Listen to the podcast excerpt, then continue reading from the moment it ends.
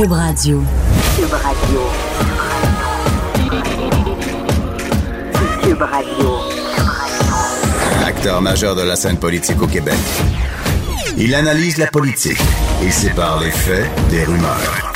Trudeau le midi. Bon midi, bienvenue dans Trudeau le midi. Aujourd'hui, on est vendredi le 26 octobre, dernière journée euh, de la semaine. Une nouvelle rassurante quand même qui est tombée au cours euh, des dernières minutes, dans la dernière heure, une personne qui aurait été arrêtée en Floride en lien avec euh, les euh, nombreux colis suspects adressés à des personnalités démocrates, des personnalités anti-Trump. Alors il y a eu une arrestation. Est-ce que c'est une personne d'intérêt ou encore est-ce que vraiment on va nous confirmer que c'était la personne ou une des personnes derrière la fabrication ou la livraison euh, de ces colis-là qui ont euh, quand même causé une certaine frayeur, on va se le dire, euh, aux États-Unis, qui ont retenu l'attention de, pas mal toute la planète. C'est à 14h30, donc cet après-midi, que les autorités vont faire le point. Peut-être, espérons-le, on va en savoir un peu plus, mais il y a quand même encore deux colis qui ont été retrouvés ce matin. Donc, reste à voir. Là, donc, ce qu'on apprendra cet après-midi. Vous allez pouvoir évidemment l'entendre dans euh, l'émission de Sophie ou de Mario euh, à 3 heures cet après-midi. On va revenir un peu plus près de chez nous.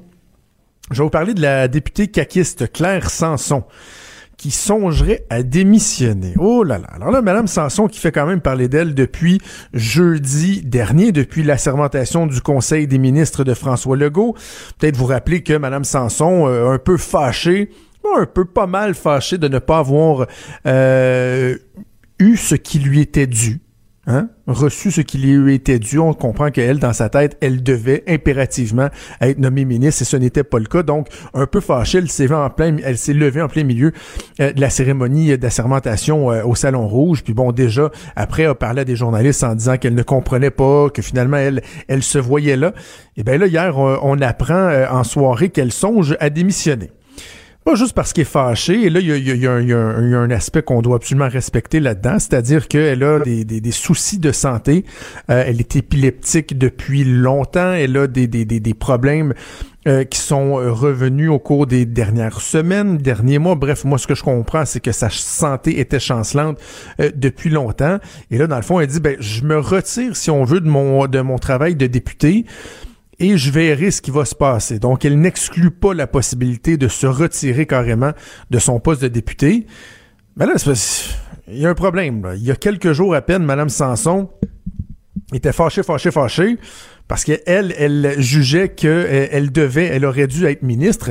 Donc, clairement, elle évaluait qu'elle avait la santé suffisamment forte pour être ministre, parce que c'est c'est pas un travail de tout repos là, être ministre au sein d'un gouvernement. Je vous dirais que c'est même très très très difficile euh, et que même de façon générale, on sous-estime l'ampleur de la tâche lorsqu'on est euh, ministre, parce que bon on n'aime pas vraiment les politiciens, on est cynique envers la chose politique, mais je peux vous confirmer que ces gens-là travaillent extrêmement fort, excessivement fort, avec une pression incroyable qui vient avec ce travail-là. Là. Donc, Mme Sanson est pas assez en forme pour faire son travail de député, mais aurait été assez en forme pour être ministre. Allez comprendre, allez comprendre. Et en plus, l'information que euh, j'ai euh, obtenue euh, au cours de, de, de l'avant-midi d'une source très fiable, est à l'effet que euh, peu de temps avant le déclenchement de la campagne électorale, il y a des gens euh, en autorité à la CAC qui ont rencontré Mme Sanson pour valider avec elle euh, qu'elle voulait toujours bien se représenter. Et ça, ça arrive pas avec tous les candidats. À un moment donné, bon, euh, euh, vous êtes investi, euh, vous, vous, vous représentez et tout. Et c'est pas tous les jours que des personnes en autorité du parti vont dire, vont venir vous voir et dire, ouais, mais attends, là, t'es peu, là, t'es-tu sûr, sûr, sûr que tu vas te présenter? par exemple, on était conscient à cette époque-là déjà qu'au niveau de la santé, c'était pas toujours évident pour Madame Sanson, donc on a voulu valider avec elle qu'elle était réellement prête à s'embarquer à nouveau pour un mandat pour un autre mandat de quatre ans. Elle venait de compléter son premier mandat à titre de député.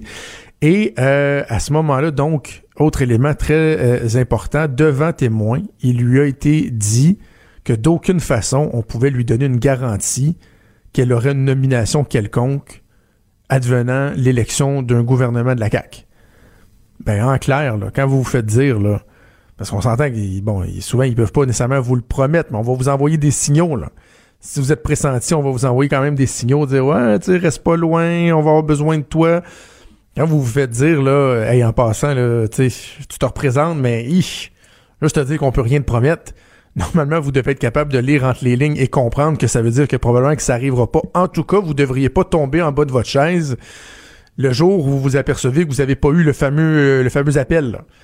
Donc, euh, Madame Sanson, là, franchement, je, je, je, je, je lui souhaite que du bien au niveau de la santé.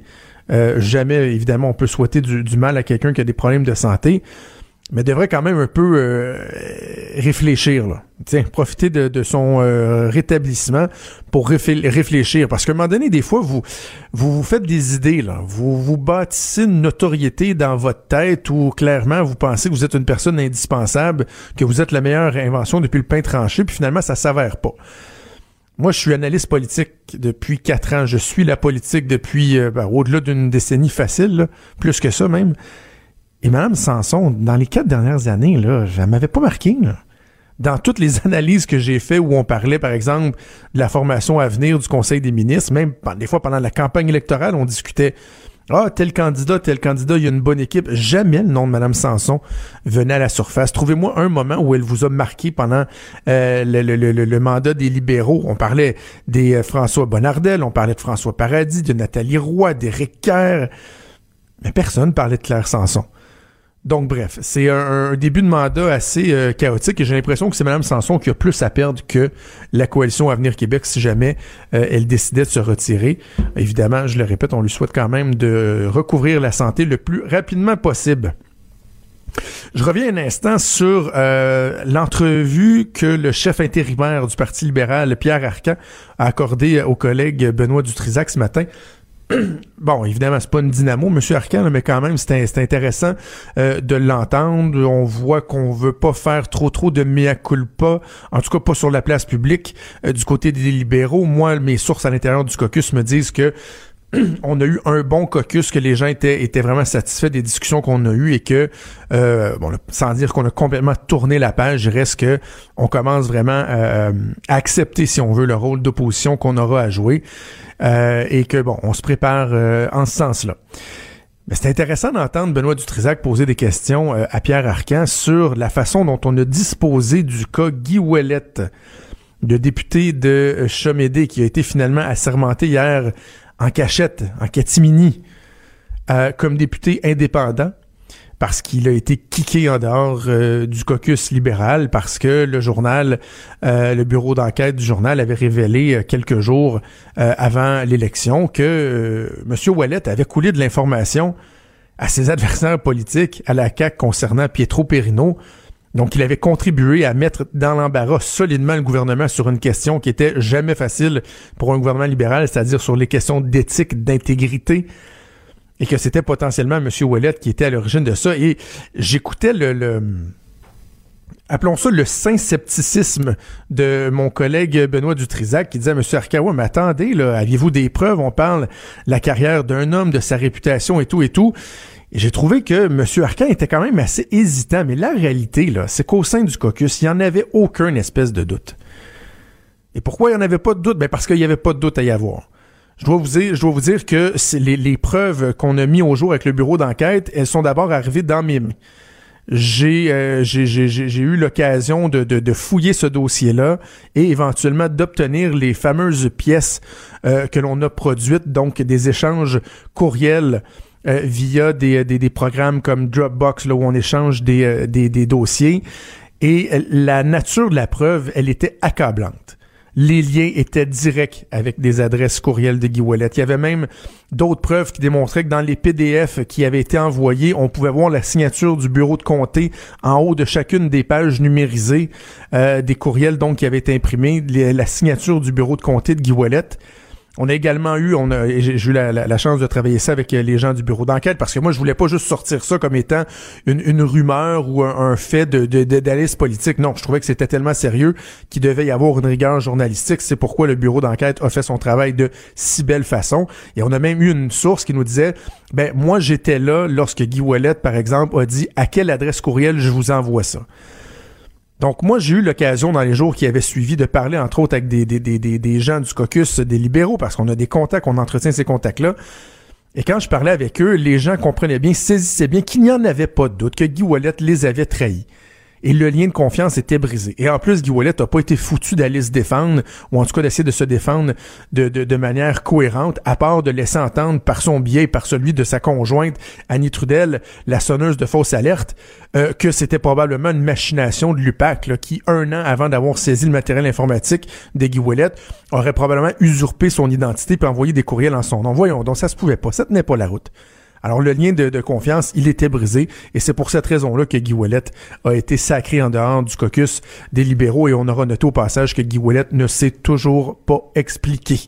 Je termine le, bloc du verso peut-être juste en vous disant que contrairement à une rumeur qui avait circulé ce matin, le ministre, euh, l'ancien ministre des Finances, Carlos Letard, le député libéral, n'abandonnera pas son poste pour se présenter pour le fédéral. En tout cas, c'est la confirmation que j'ai eue euh, ce matin et un peu plus tard, euh, Carlos Letao a tweeté qu'il avait l'intention de réaliser son mandat. Bon, on le sait, là, on n'est jamais à l'abri d'un changement d'idée de la part d'un politicien, mais reste que, comme me faisait remarquer euh, une personne du milieu politique, ce serait quand même surprenant de voir la personne qui a été à l'origine du retour à l'équilibre budgétaire et d'une certaine rigueur budgétaire sur un gouvernement libéral changer de camp, s'en aller au fédéral dans l'équipe de ceux qui en ont rien à foutre du budget et des déficits, qui font des déficits de 19, 20, 25, 30 milliards sans jamais se soucier du moment où on reviendra à l'équilibre budgétaire. Donc, ne serait-ce que d'un point de vue idéologique, ce serait assez surprenant de voir Carlos Letao s'en aller avec le gouvernement fédéral. Reste à savoir si effectivement il sera encore là dans quatre ans. À gauche, à droite, au milieu. Tout le monde est le bienvenu. Jusqu'à 13, vous écoutez Trudeau le midi. L'affaire Jamal Khashoggi qui continue de faire discuter le monde entier. Et ce matin, dans le journal de Montréal, journal de Québec, on apprend qu'il y a même des, ramifications qu'on peut identifier ici au Québec. Donc, une personne qui était euh, en lien, qui était près euh, de Jamal Khashoggi, qui a lancé un cri d'alerte euh, à Justin Trudeau. On va en parler avec le journaliste qui a écrit ce texte ce matin, Hugo Jean Jonca, qui est journaliste au bureau d'enquête du Journal de Montréal, Journal de Québec. Bonjour, Hugo. Bonjour. Hugo, premièrement, euh, euh, vous êtes entraîné avec Omar Abdulaziz. Présentez-nous-le. Il est qui? Il est au Québec depuis quand? C'est un euh, Saoudien qui est arrivé en 2009 pour étudier l'anglais à l'Université McGill et puis, euh, bon, euh, tout en étant ici puis en faisant ses études universitaires, il s'est mis à critiquer le régime de plus en plus sur les droits humains et puis sur la un peu en dénonçant aussi la propagande du régime saoudien. Et puis en 2013, là, ça en était trop pour Riyad qui lui a coupé ses bourses d'études et puis il a demandé le statut de réfugié qu'il a obtenu. Il est maintenant résident permanent. Maintenant, il étudie à l'Université Bishop à Sherbrooke. Et puis, euh, c'est aussi un type dont j'avais parlé avant, l'affaire Khashoggi. En fait, euh, c'était en train d'arriver quand j'en ai parlé pour la première fois. Il savait pas encore ce qui était en train d'arriver à son ami. Euh, mais euh, Omar Abdulaziz avait été espionné par le logiciel espion là, développé par une firme israélienne. ça s'appelle Pegasus. Mais l'Arabie Saoudite a acheté ce logiciel espion-là, puis s'en sert pour donc espionner les dissidents un peu à travers le monde. Puis Omar Abdulaziz euh, a été euh, infecté, son téléphone a été infecté par ce logiciel espion. Et puis pendant ce temps-là, lui, Omar Abdulaziz, ben, il était en train de communiquer avec Jamal Khashoggi pendant euh, des mois et des mois. Il lui parlait à tous les jours. quelle était justement la nature de son lien avec M. Khashoggi? Est-ce qu'ils se connaissaient déjà? Est-ce que c'est en tant que, que, gens qui critiquaient le régime qu'à un donné, ils ont, pris contact de, Quelle était la nature de leur lien? C'est ça, c'est exactement euh, ce que vous dites là. Euh, ce sont des, il y a un réseau d'activistes là, puis d'opposants, puis de journalistes critiques envers le régime un peu partout dans le monde. Il y a des gens aux États-Unis, il y a des gens euh, un peu partout dans le monde. Puis ils se parlent ces gens-là, puis ils vont s'échanger de l'information. puis c'est à ce titre-là que Jamal Khashoggi et Omar Abdulaziz communiquaient. Ils avaient même un, projet donc entre eux en commun. Khashoggi avait envoyé même 5 000 dollars quelques jours avant sa mort. Il avait envoyé remis 5 000 dollars à Omar Abdulaziz ici au Québec pour un projet de contre-propagande, euh, un projet là pour dénoncer les trolls qui, qui sur Twitter disent un peu n'importe quoi pour le régime. Là, vous savez, là, la Russie, la Chine, tous les, régimes euh, ont euh, des trolls comme ça sur Twitter qui répandent de la propagande. ils avaient un projet pour contrer cette propagande-là avec un réseau là, de gens qui iraient sur Twitter pour pointer du doigt ces trolls-là du régime. Et puis pour ça, ça prenait de l'argent. Et puis Jamal Khashoggi avait dit, après un premier transfert de 5 000 avait dit à, à Omar Abdulaziz, selon, selon euh, M. Abdulaziz qui m'a parlé, euh, lui a dit qu'il y aurait plus d'argent. Il y avait l'intention donc de financer cette euh, cette cette initiative-là qu'ils avaient baptisée The Bees, comme les abeilles, un peu comme les abeilles qui butineraient ou qui répandraient du pollen, qui répandraient un peu de la contre-propagande. C'est un peu ça l'idée du nom du projet. Et donc, on comprend que les autorités saoudiennes pouvaient avoir eu vent de ce projet-là de par l'espionnage qu'ils faisaient. Tout à fait. Euh, c'est pour ça que Omar Abdulaziz, euh, il n'en revient pas. Et c'est, fou là. Il, il, a probablement été infecté. Donc probablement depuis juin, euh, l'Arabie Saoudite sait qu'il a euh, qu'il est espionné par la Russie Saoudite. Par la, pardon. depuis juin, il sait qu'il est infecté par la Russie Saoudite. Non, excusez-moi. Il a été infecté en juin. Il le sait depuis août, grâce au Citizen Lab, qui est un groupe de recherche de l'université de Toronto qui fait des recherches en cybersécurité ils ont découvert ça, ils l'ont averti, puis euh, ils ont effectivement trouvé le logiciel espion dans son téléphone, ce qui implique effectivement euh, Riyad, l'Arabie Saoudite, avait accès à toutes ces discussions, à tous ses contacts, à tout le contenu de son téléphone. Donc, c'est le, logiciel Pegasus, en gros, un coup qui, infecte votre téléphone, après ça, il communique avec un serveur, là, puis il peut envoyer euh, tout ce que le, propriétaire de la licence Pegasus euh, veut obtenir de votre téléphone. Donc, Et lui, ses, derniers contacts avec Khashoggi remontaient à quand? Euh, quelques jours avant, là, fin fin septembre, ils se sont parlé là, au moment où Khashoggi lui virait des fonds, le 26 ou le 27 septembre. Et est-ce qu'il y avait, j'imagine qu'ils avaient modifié leur façon de, de communiquer, étant donné que depuis euh, le mois d'août, ils savaient qu'ils faisaient l'objet d'une vérification? Ah oui, bien sûr. Euh, bien sûr, ils, ont dû prendre des, des mesures, là, euh, changer de téléphone et puis utiliser peut-être des, moyens de communication encryptés là, pour, pour se parler. Et donc, M. Abdulaziz, lui, euh, se pose la question, en tout cas, est, prêt même à avancer qu'il pourrait y avoir un lien entre euh, l'assassinat de Khashoggi et notamment ce plan-là euh, qu'ils avaient de, de, de, mettre sur pied un, un, programme pour dénoncer de manière efficace les dérives des, des, autorités saoudiennes. Oui, et puis il faut dire que quand même, M. Khashoggi était un chroniqueur du Washington Post. Sa dernière chronique était un appel à plus de droits euh, pour la liberté de la presse, plus de droits pour les dissidents dans le monde arabe, euh, avec l'Arabie saoudite au premier plan. Donc, c'est loin d'être la seule chose là que M. Khashoggi faisait qui euh, devait stresser le régime de Riyad, la dictature saoudienne. mais ça s'ajoute sans doute, là, ce projet-là, à un ensemble de, de griefs que pouvait avoir le prince héritier là, Ben Salman contre Khashoggi. Et puis, euh, ce qui est euh, ce qui est très important à savoir aussi, c'est que dans le cas d'Omar Abdulaziz, aujourd'hui, il demande à Trudeau d'intervenir parce que lui, ses deux frères ben et huit amis en Arabie Saoudite sont en prison à cause de, tout ça parce que lui euh, critique le régime. les Saoudiens ont ont mis euh, ses, proches en prison pour faire pression sur lui. C'est pour ça qu'aujourd'hui, il demande à Trudeau puis à la ministre des Affaires mondiales, euh, euh Mme Freeland, d'intervenir. Euh, puis ils ont dit d'ailleurs qu'ils avaient l'intention de parler de ça avec Riyad. Mme Freeland, hier, Christian Freeland, son, son attaché de presse, nous a, nous a confirmé qu'ils avaient l'intention d'en parler là, de la famille Abdulaziz. C'est ça, mais on, on, a vu que ça peut être difficile d'avoir des puis même au niveau de la fermeté euh, du discours d'Ottawa envers l'Arabie Saoudite, on pourra, on pourra y repasser. Mais il reste que lui, sa réalité, c'est que il y a deux frères et huit de ses amis qui sont emprisonnés depuis le début du mois d'août. Est-ce qu'il a d'autres contacts avec d'autres membres de sa famille qui sont en Arabie Saoudite en ce moment?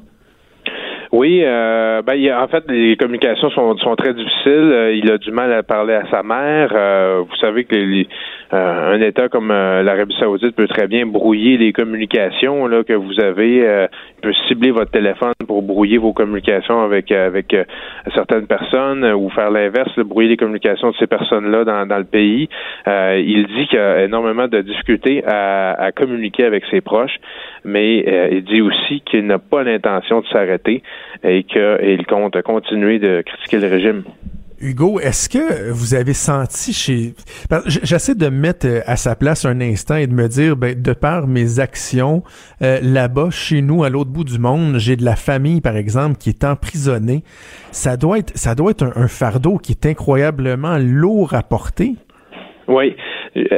Je pense qu'il s'est fait une carapace là-dessus.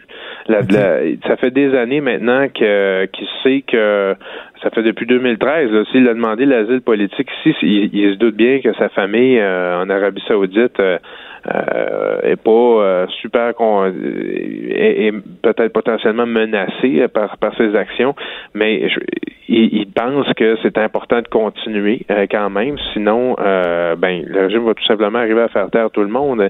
Il arrive à un moment donné quand on, on, veut se battre pour les droits humains, j'ai l'impression, là, moi j'ai jamais été dans une situation comme ça, Dieu merci, mais où j'ai l'impression que ces, ces dissidents-là se disent ben il faut ce qu'il faut, il faut que, que je continue, sinon je suis en train euh, de, céder et puis de, céder à la peur, puis de faire en sorte finalement que, oui, que ces, ces stratégies-là vont se reproduire. Le régime va voir que ça fonctionne, ils vont ils vont continuer. Donc, c'est ce qu'il veut éviter en parlant de peur, avez-vous senti ou est-ce qu'il exprimé sur des craintes que lui peut avoir? Quand il voit que Khashoggi euh, a été assassiné d'une façon complètement surréelle? Est-ce que euh, y a une peur qui s'installe pour lui ou il se dit bah je suis au Québec, je suis pas, je suis quand même pas une, personne qui était aussi en vue que Khashoggi, mais il doit quand même y avoir des craintes?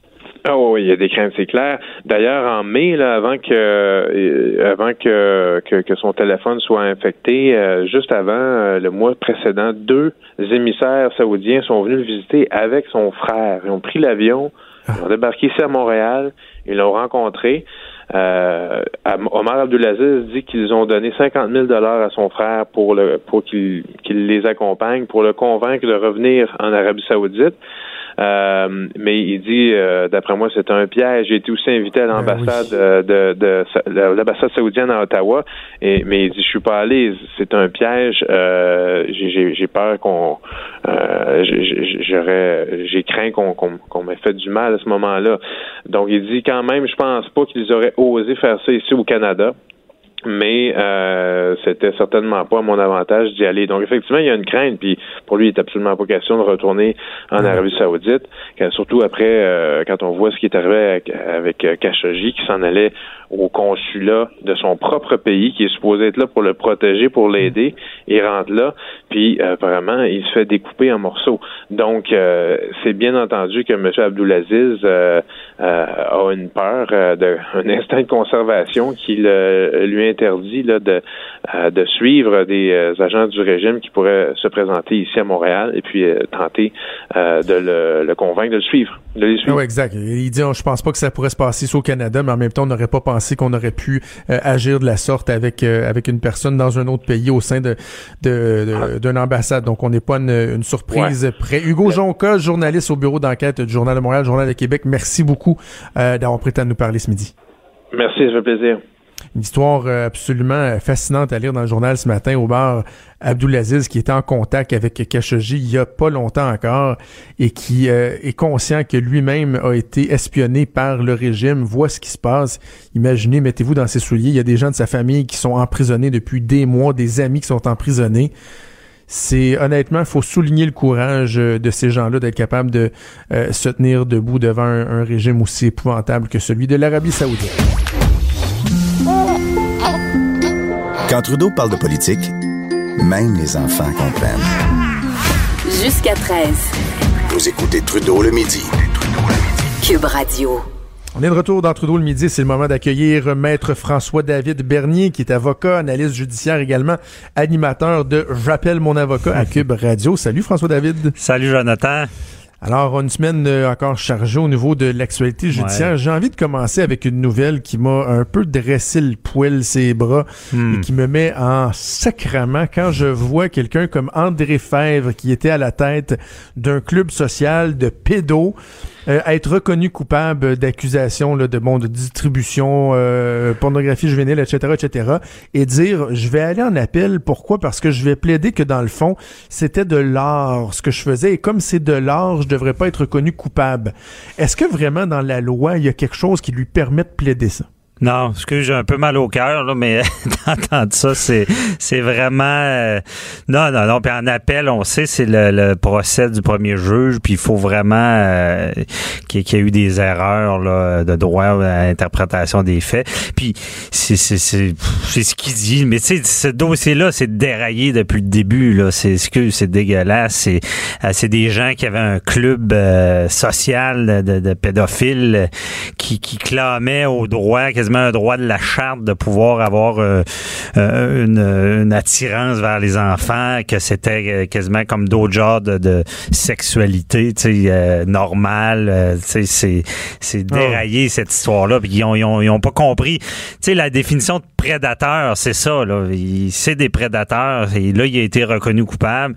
On peut le dire haut et fort. C'est un prédateur qui s'est positionné. Il y avait, un- il était éducateur. Et il- C'est ça le danger de ces, ces gens-là. Ils se mettent en place pour pouvoir commettre le crime. Tu sais, quand tu dis que l'intention est, est là, là, ils sont dans des postes, des fois, dans de- des, des écoles, des, euh, dans ce cas-là, éducateurs, et ça facilite leur crime. Tu sais, Et que- eux, eux sont convaincus du, du bienfait de ce qu'ils font. Moi, et dans le temps que j'étais avec Richard Martineau à la radio, on avait fait, je pense, c'est l'entrevue la plus frustrante que j'ai faite de ma vie. C'était avec un des membres de ce euh, club-là là, de, de pédos. On l'avait eu en entrevue. Mhm. Euh, et le gars disait que dans le fond, eux, il faisait du bien aux garçons, là, qu'il les aidait, qu'il leur donnait de l'affection. Bref, je vous épargne les détails, mais c'était complètement révoltant. Et je me dis, si eux se disent que dans le fond, ils ont rien à se reprocher, clairement, ils ne se réhabiliteront Non. pas en allant en prison et ils ont des, des peines qui sont, des fois, on trouve qui sont pas assez sévères, alors qu'on sait qu'ils vont ressortir puis ils n'auront pas changé d'un iota. Ben oui, c'est des tueurs d'armes. C'est pas compliqué euh, de faire du bien aux enfants. Non, une fois qu'ils ont commis le crime, là, c'est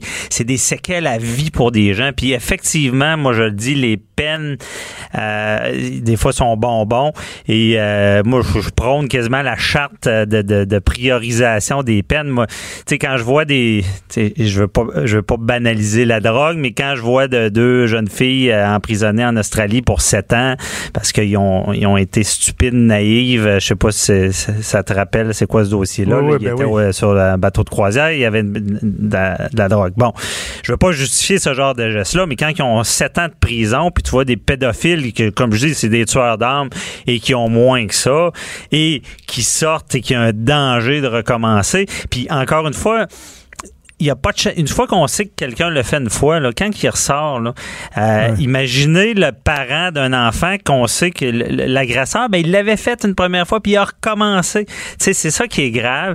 Heureusement, il y a le registre des délinquants sexuels, mais est-ce qu'il est là, il y a tout un débat là-dessus, il y a la marche blanche, est-ce qu'il est fonctionnel, est-ce qu'on devrait je- pas être regarde, je, je- je veux t'entendre sur un élément, sur la la maudite jurisprudence, ok? Je- on entend toujours parler de la jurisprudence. Lorsqu'un avocat va, un- lorsqu'un juge va infliger une peine après un verdict de culpabilité, il va regarder ce que la jurisprudence dit.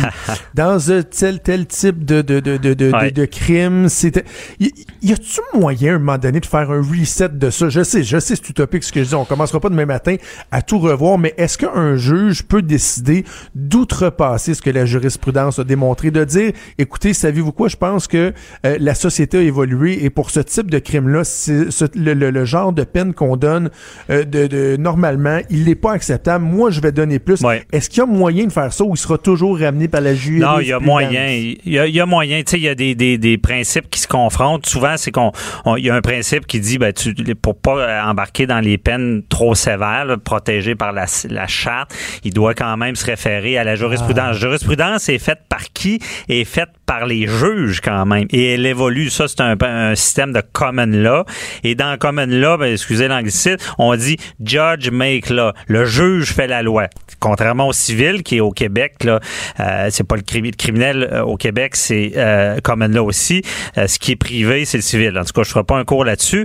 Mais en civil, on prévoit d'avance. Il y a des articles du Code civil, par exemple. En criminel, c'est toute la jurisprudence, les décisions antérieures de juges qui vont jouer. Mais il faut se rappeler que c'est beaucoup sur les faits et quand la situation change, quand il y a des éléments aggravants, euh, le, le juge peut en tenir compte et aller au-delà de toutes les décisions antérieures et donner des peines plus sévères, mais ça prend ça prend des culottes. Il faut c'est un juge quand même, c'est un professionnel, c'est un humain.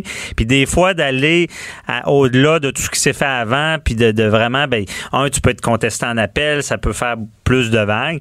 Mais tu sais, un dossier comme le club des pédophiles et quelqu'un ouais. qui déclare que il, il, c'est de l'art pour lui, là, je pense que le juge n'aura pas le choix d'être très sévère, donner une peine exemplaire, parce que, comme, comme tu disais bien, c'est pas réhabilitable là, quand tu penses comme ça. Ouais. Parce que le principe, c'est de prendre, punir, mais c'est de réhabiliter. Et quand la personne elle sort du procès et dit je suis innocent encore, puis c'est de l'art, ben euh, évidemment, ça, ça va jouer contre lui. Là.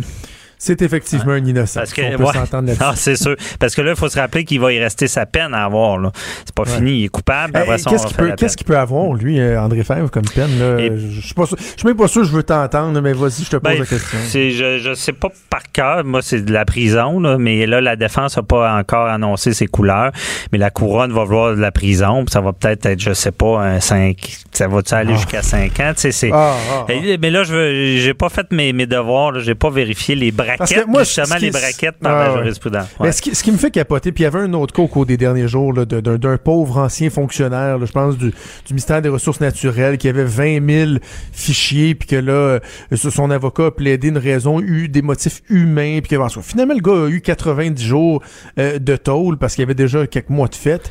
Et ouais. tu dis... Il, il, t'as l'impression que des fois le, le, le, système dit ouais mais tu sais il est pas passé à l'acte. Il faisait juste le gars il avait juste 20 000 photos de pornographie juvénile des vidéos de petits enfants forcés de faire l'amour puis ils se disent ouais mais il est pas passé à l'acte. Ouais. ouais mais c'est pas grave. Il reste que si t'as pas des vieux cochons pervers qui euh, consomment ce matériel-là, ben au bout du pipe, là, t'as pas un petit gars qui lui s'est fait agresser sexuellement pour faire cette vidéo-là. Je trouve que la gravité devrait être la même. Ouais, ben c'est sûr que vu comme ça, puis pour le public, oui, mais le droit criminel, hein, c'est pas pas le droit le plus préventif. T'sais, on regarde la situation, qu'est-ce qui est arrivé, puis on, on, va condamner pour ça, et on va pas très large en droit criminel ici, là, dire ah ben il aurait pu, euh, s'il aurait pu passer à l'acte, ça vaut rien. Donc c'est pour ça qu'on on donne des sentences. Et pour en droit criminel, il y a une différence entre un pédophile qui regarde et un qui regarde, passe à l'acte ou carrément produit ce genre de vidéo-là et la gravité. Parce qu'il y a, il y a quand même des études, là, ben, je bloque des études, je sais, je sais même pas lesquelles, mais je sais que c'est, euh, il y, y, a une différence quand même des fois avec ceux qui regardent. Ça veut pas dire qu'ils vont passer à l'acte, mais c'est sûr je que sais, pour que ça promouvoie la patente, là, c'est sûr. C'est que lui, ouais. pour qu'il puisse passer à l'acte de, de, de, son plaisir, là, de contenter son plaisir en regardant juste des vidéos, il faut ouais. qu'il y en ait des, des, des, des salauds qui, eux, sont passés à l'acte de, de, de, de, filmer des enfants ou de ah, les, les sûr, faire avoir des ébats sexuels. Je trouve ça ouais. débile. Hey, le, le, temps passe vite. Il y a un autre sujet dont je voulais parler avec toi. Euh, on parle évidemment beaucoup de la légalisation du pot, de la loi québécoise et tout ça. Et là, déjà, rapidement, la réglementation québécoise, avant même qu'elle soit modifiée ouais. par la CAQ, va être testée devant les tribunaux parce qu'il y a quelqu'un qui s'est euh, qui s'est plaint. Oui, ben c'était prévisible. La personne est un bon samaritain, fait ça pour ses, confrères. Euh, J'imagine, oui, parce qu'il y a un problème avec la loi. La loi fédérale, ben, le code criminel, euh, si on a quatre plans, bon, on peut pas être accusé. Donc, c'est comme une tolérance. On peut aller jusqu'à à, quatre plans, à cultiver à la maison. Et ben, la loi provinciale, on le sait, l'interdit. Bon, parce que la SQDC a le monopole de, euh, vendre du pot. Et si euh, tu t'achètes pas ton pot ou tu possèdes du pot qui est pas de la SQDC, SQDC, ben c'est criminel. Donc, ce qui est spécial là-dedans, c'est qu'on dit, bon, ça va à l'encontre d'une loi fédérale. Là, il y a eu il y a des débats parce que c'est arrivé avec la cigarette, là, exemple, juste un gros jugement à la Cour suprême, Rotman, les cigarettes Rotman. Euh, et là, on, on, évalue, bon, c'est qu'est-ce qui entre en conflit avec la loi fédérale. Dans ce cas-là, je suis pas sûr que c'est parce que la loi fédérale permet quatre plans. Si tu les critères dans le fond, est-ce que tu peux te conformer aux deux lois? Et tu peux te conformer, t'as rien qu'à pas en faire pousser. Et ensuite de ça, l'autre critère, savoir si c'est en conflit avec la loi fédérale, il faut regarder est-ce que ça va contre l'esprit de la loi fédérale? Et là, l'esprit de la loi, c'est pas faire pousser non plus des plants de potes, c'est vraiment combattre le, crime organisé, euh, protéger les jeunes. Mais Jonathan, je veux rien que dire ça, ce qui est particulier, puis c'est là, d'après moi, que ça n'a pas d'allure, c'est qu'en ce moment, tu as quatre plans chez toi, euh, euh, c'est une infraction pénale, donc tu peux avoir un ticket comme un, ticket de stationnement, mais c'est pas une accusation criminelle. Je sais pas si tu me suis. Tu sais, tu peux pas t'accuser. Mais ce qui est bizarre, tu fais pousser tes quatre plats, tu peux avoir une contravention monétaire, tu peux pas être accusé au criminel, mais la minute que tu retires le pot de, de, ton plan, puis que tu le consommes chez toi ou tu vas te promener avec dans, en, ayant moins de 30 grammes, donc ce qui pourrait être correct, là, ça devient du cannabis illicite parce que c'est pas du pot qui provient de la SQDC. Ben Donc, je donne l'exemple en blague, là, mais c'est comme si une bière est légale, mais à la minute tu l'as versé dans ton verre, eh, là, c'est criminel. Ah il y a un problème avec ça. Il va falloir que ça soit révisé. Puis honnêtement, j'ai l'impression que peut-être les tribunaux vont dire, ben, parce que je pense qu'au Québec, c'est la seule place qu'on peut pas euh, en cultiver, puis ça va peut-être accrocher.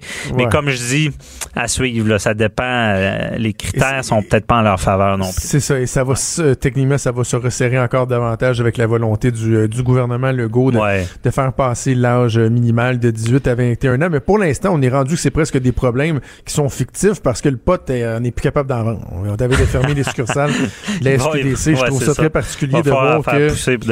Ben, Imagine-tu le, le, le, le, principe de l'offre et, de la demande qui va faire son œuvre? Et on avait vu avant même l'ouverture de la SQDC les prix baisser drastiquement sur le marché ben noir. Et là, ben en raison de la rareté, du manque de disponibilité, ben oh, les prix vont augmenter. c'est une belle business, sur le marché noir. Hein? Ça, va très très bien, très très bien. Hey, François David, toujours un plaisir de, de te ben parler et on t'écoute dimanche matin 10h. J'appelle mon avocat sur les ondes de Cube Ah, merci beaucoup. Les vrais enjeux. Les vraies questions. Trudeau, le midi.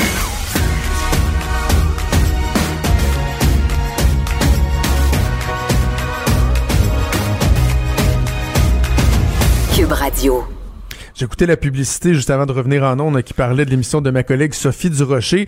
J'en profite pour vous inviter à aller écouter la nouvelle balado qui est disponible sur l'application Cube Radio.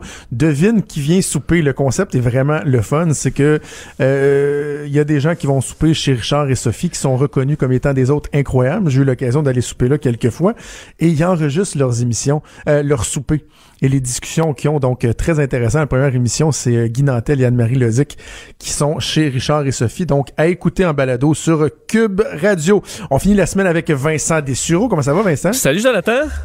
J'ai, oui, j'ai écouté le podcast hier de, de, de, de Richard et Sophie, justement. Oui. J'étais très diverti. C'est bon, hein? Et je te confirme que ça se passe comme ça quand tu vas. Ben, c'est ça, toi qui as de l'habitude. Est-ce qu'ils sont vraiment mauvais à cuisiner euh, tant que ça ou c'est juste un mythe?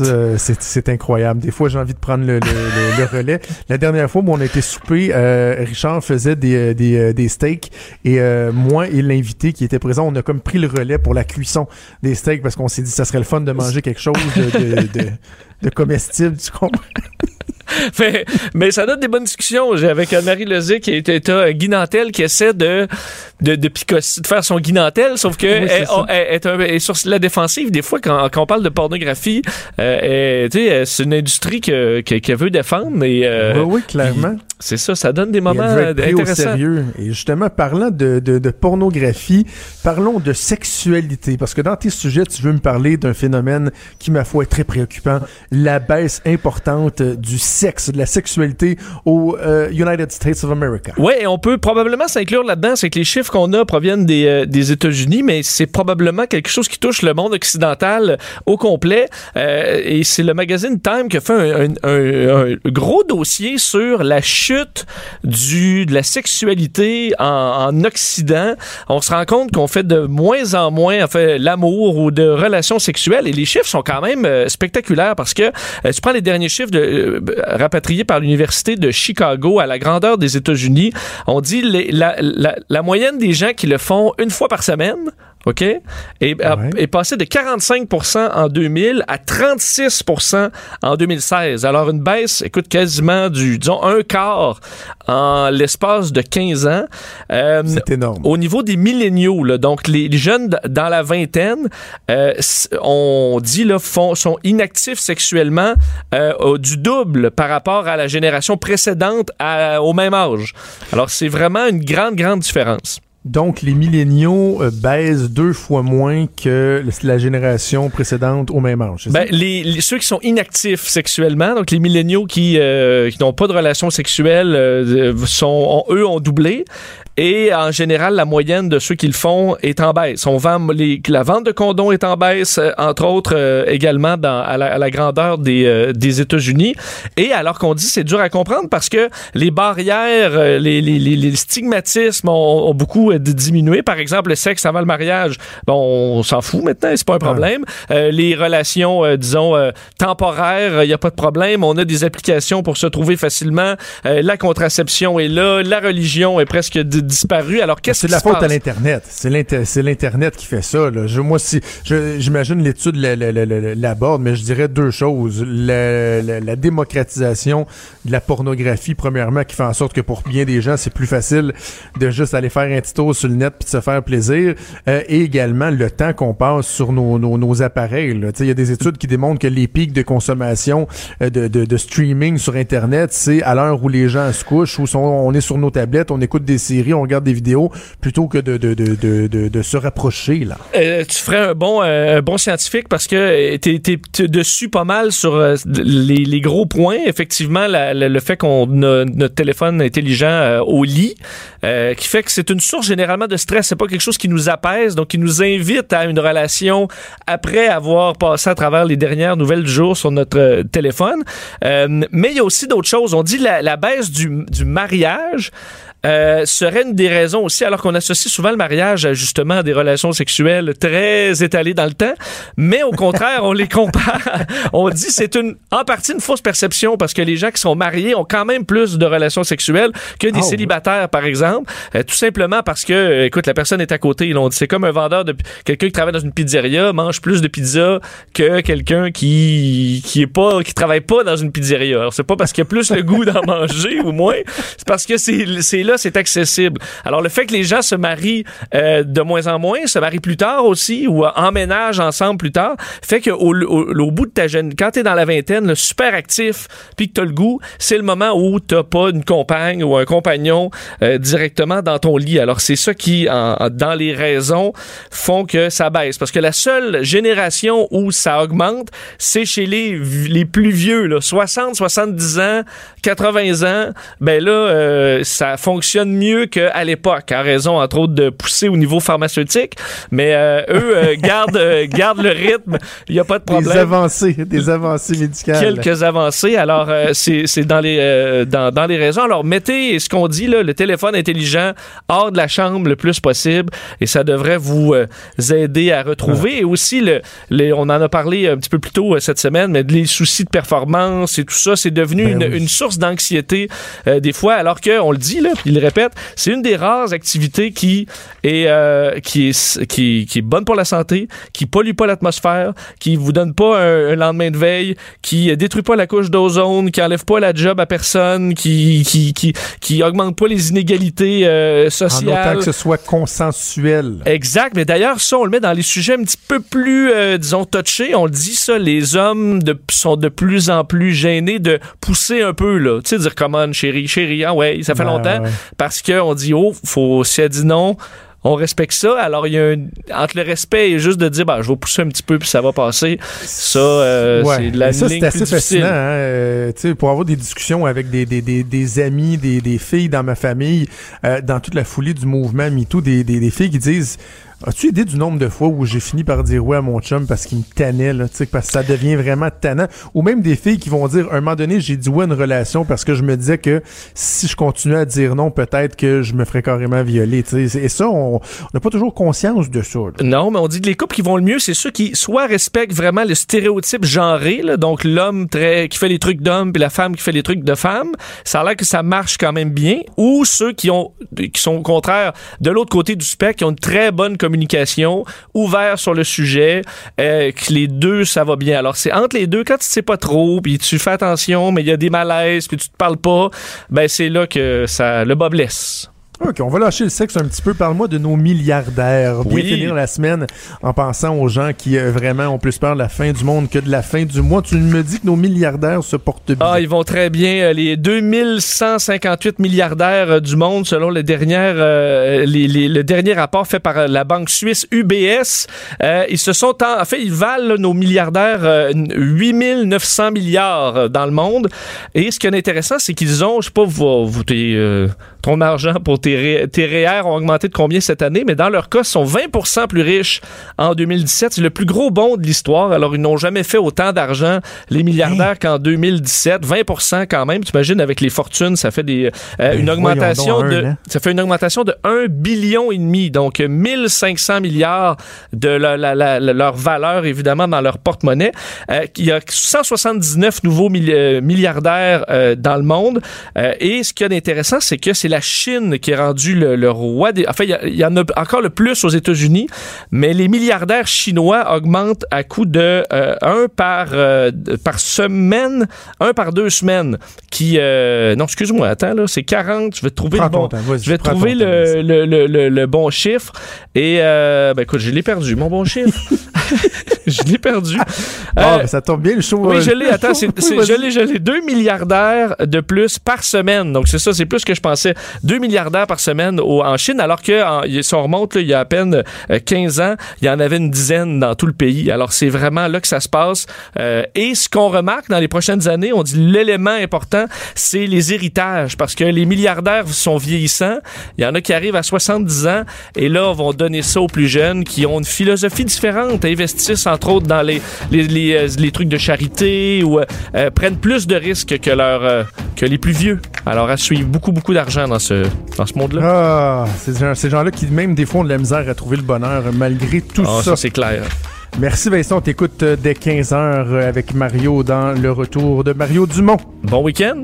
Salut, c'est déjà tout pour nous. C'est déjà la fin de notre deuxième semaine euh, dans Trudeau le midi.